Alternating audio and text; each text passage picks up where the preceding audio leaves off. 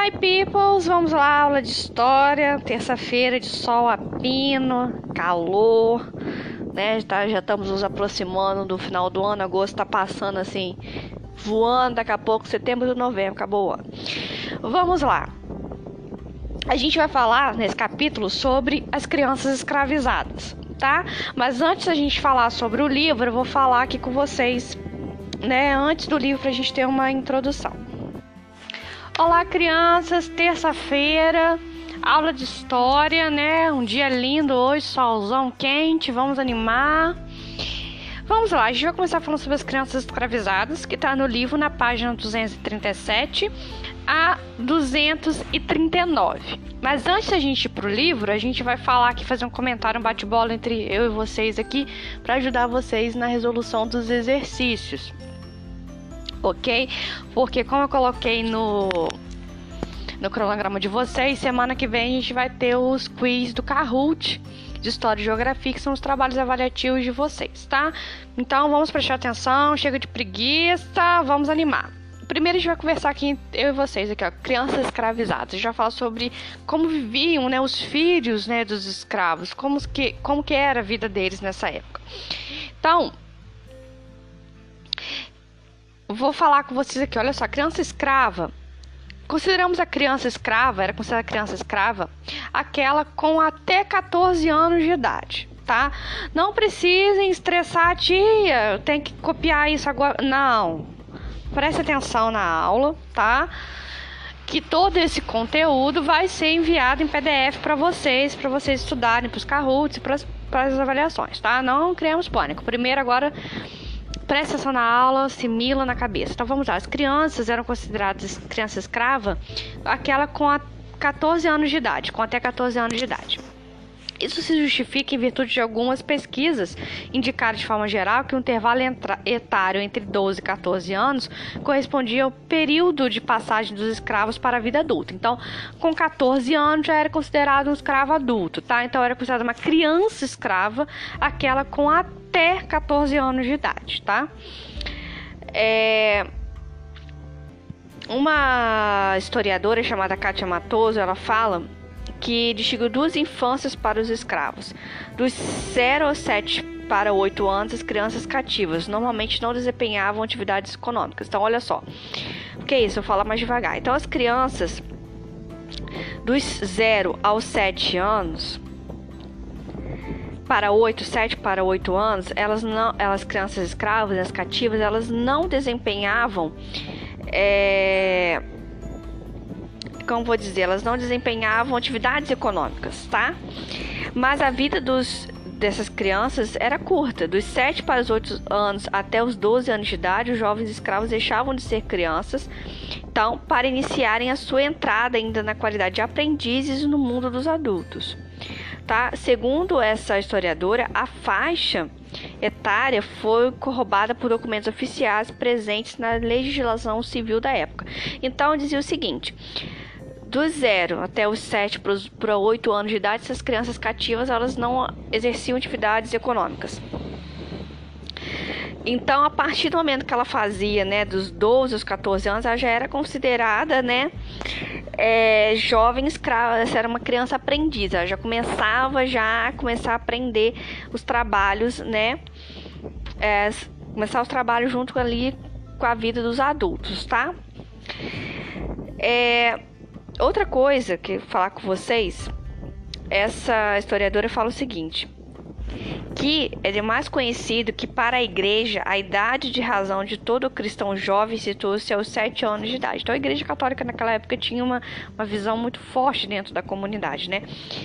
A idade de razão de todo cristão jovem situa-se aos 7 anos de idade, idade de consciência e de responsabilidade. Para a igreja, aos 7 anos a criança adquire foro de adulto. Então, naquela época, para a igreja, a criança com 7 anos ela já tinha uma, já era considerada adulta. Olha que absurdo. De ingênuo se torna-se alma de confissão. Por seu turno, a parte relativa ao direito civil do Código Filipino na época que vigorou durante todo o século XIX, estipulava a maioridade aos 12 anos para as meninas e aos 14 anos para os meninos. Tá? Então as meninas com 12 anos já eram maiores de idade, os meninos com 14. Então aos 7 anos ela já era considerada já para a igreja já uma pessoa já, já saía da parte ingênua. Ela já não era mais uma criança ingênua, já era considerada uma, uma pessoa adulta, tá? É, outra coisa muito importante vocês saberem. É, essas crianças escravas, por exemplo, no âmbito dos tráficos de cativos britânicos e franceses, o critério de altura, olha só, cerca de 1,30m, distingue adultos de crianças. Tá? Então, não tinha igual hoje que vocês têm uma legislação que é o ECA que diz até onde que você é considerado criança, quais são os seus direitos do adolescente, não. Cada um seguia mais ou menos, a igreja dizia que com 7 anos já, já não era mais inocente, vamos dizer assim, e o outro seguia pela, pela altura, 1,30m, distinguir adultos de crianças. No decorrer do século XIX, os negreiros capturados, principalmente provenientes do Brasil e da Espanha, eram registrados por tribunas britânicos e internacionais. E nessas instituições, a distinção entre adultos e crianças era a maturidade sexual, decorrente da aparência física, o que, diga-se de passagem, podia variar de acordo com a dieta prevalecente nas áreas onde os africanos foram escravizados. Então, isso aqui não quer dizer o seguinte: você não maturidade sexual. Você olhava se a pessoa ah, já tem, né, que a gente já estudou, né, dos adolescentes, já tem pelo, já tem né, seios, assim, podia, então podia considerar adulto, mas isso varia de pessoa para pessoa, né? Então não é uma, uma coisa certa, né? Nem todo mundo desenvolve, a gente já estudou isso, né, em ciência, nem todo mundo desenvolve igual, né? Então, de uma forma geral, Importa termos em vista que os critérios adotados para distinguir as crianças dos adultos são imprecisos, foi o que eu falei, impre completamente imprecisos. Pelo tamanho, né, 1,30m ser é irrelevante sobre a maturidade sexual, entendeu? Sobre a questão da igreja dizer que com 7 anos a criança já não era mais inocente, era tudo muito impreciso, né? Não era uma coisa certa, né? Era muito vago. Pois até mesmo uma definição pautada pela idade dependia de uma avaliação feita por traficantes de escravos, pois muitas culturas africanas não davam importância para esse aspecto. Também muitos, quando chegavam essas crianças aqui nos portos, os, quem comprava que avaliasse se ela era considerada criança e deixasse que era considerada adulto, estava tudo certo, tá? Não tinha nenhuma lei pautada que protegia essa criança, tá? Agora a gente vai falar um pouquinho sobre como vive o aspecto dessa criança escrava. Olha só. As crianças escravas ocuparam um lugar relevante no sistema escravista, tá?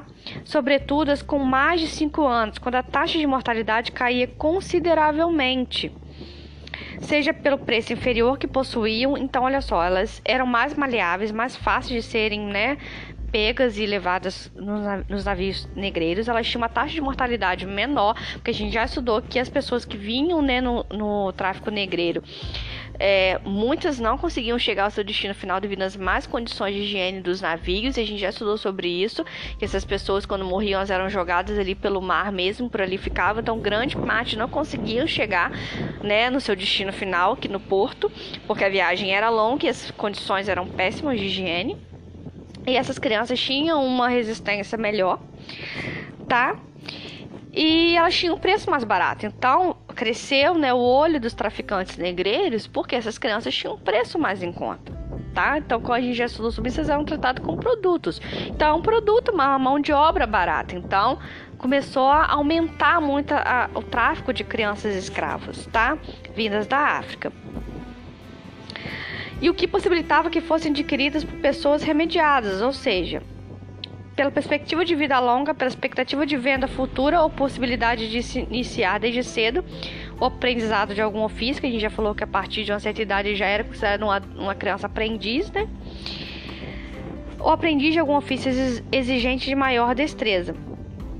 É, além disso, a autora, né, a historiadora, diz que chama atenção para a existência de tarefas exercidas por crianças, tal, tais como.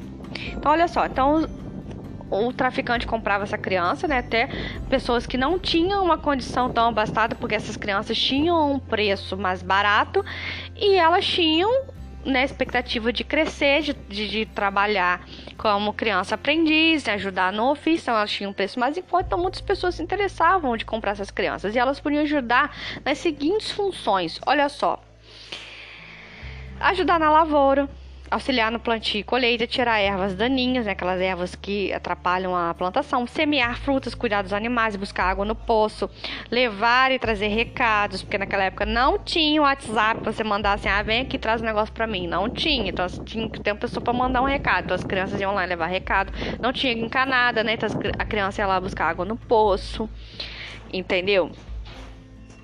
Levar, trazer recados, buscar o jornal. Naquela época as pessoas não tinham internet para ler o G1 em um minuto, né? Tinha que ir lá buscar o jornal.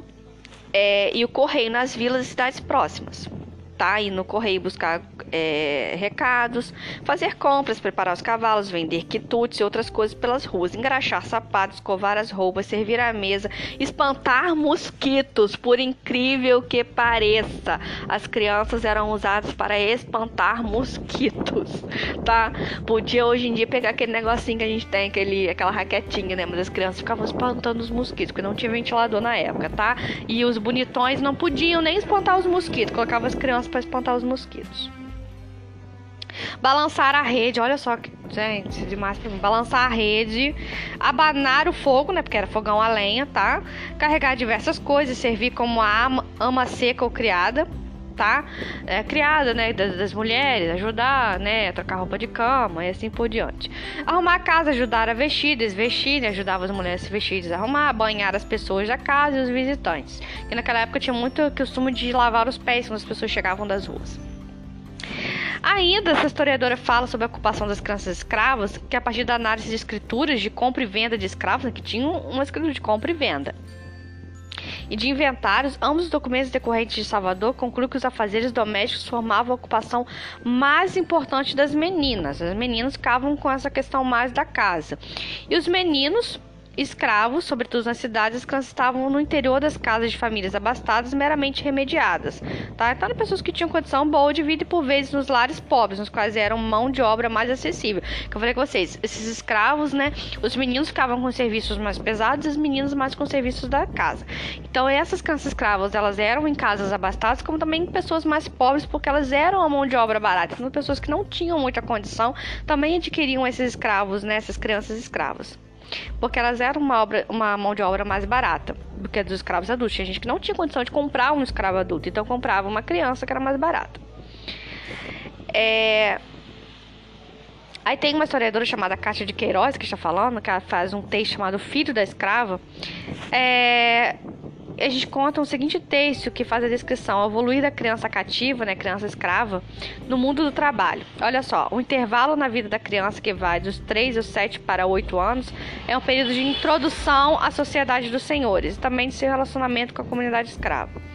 É nessa idade também que a criança começa a perceber o que são os castigos corporais que adentram pela vida adulta por volta dos 7 para os 8 anos, a criança não terá mais o direito de acompanhar sua mãe brincando, ela deverá prestar serviços regulares para fazer jus às despesas que ocasionam seu senhor, e até mesmo a própria mãe, se essa trabalha de ganho e reside fora da casa do seu dono. A idade de sua vida, que vai dos 7 aos 12 anos, não é mais uma idade de infância, porque já sua força de trabalho é explorada ao máximo. Mesmo que seu rendimento é menor, ele é escravo e não mais criança, ok?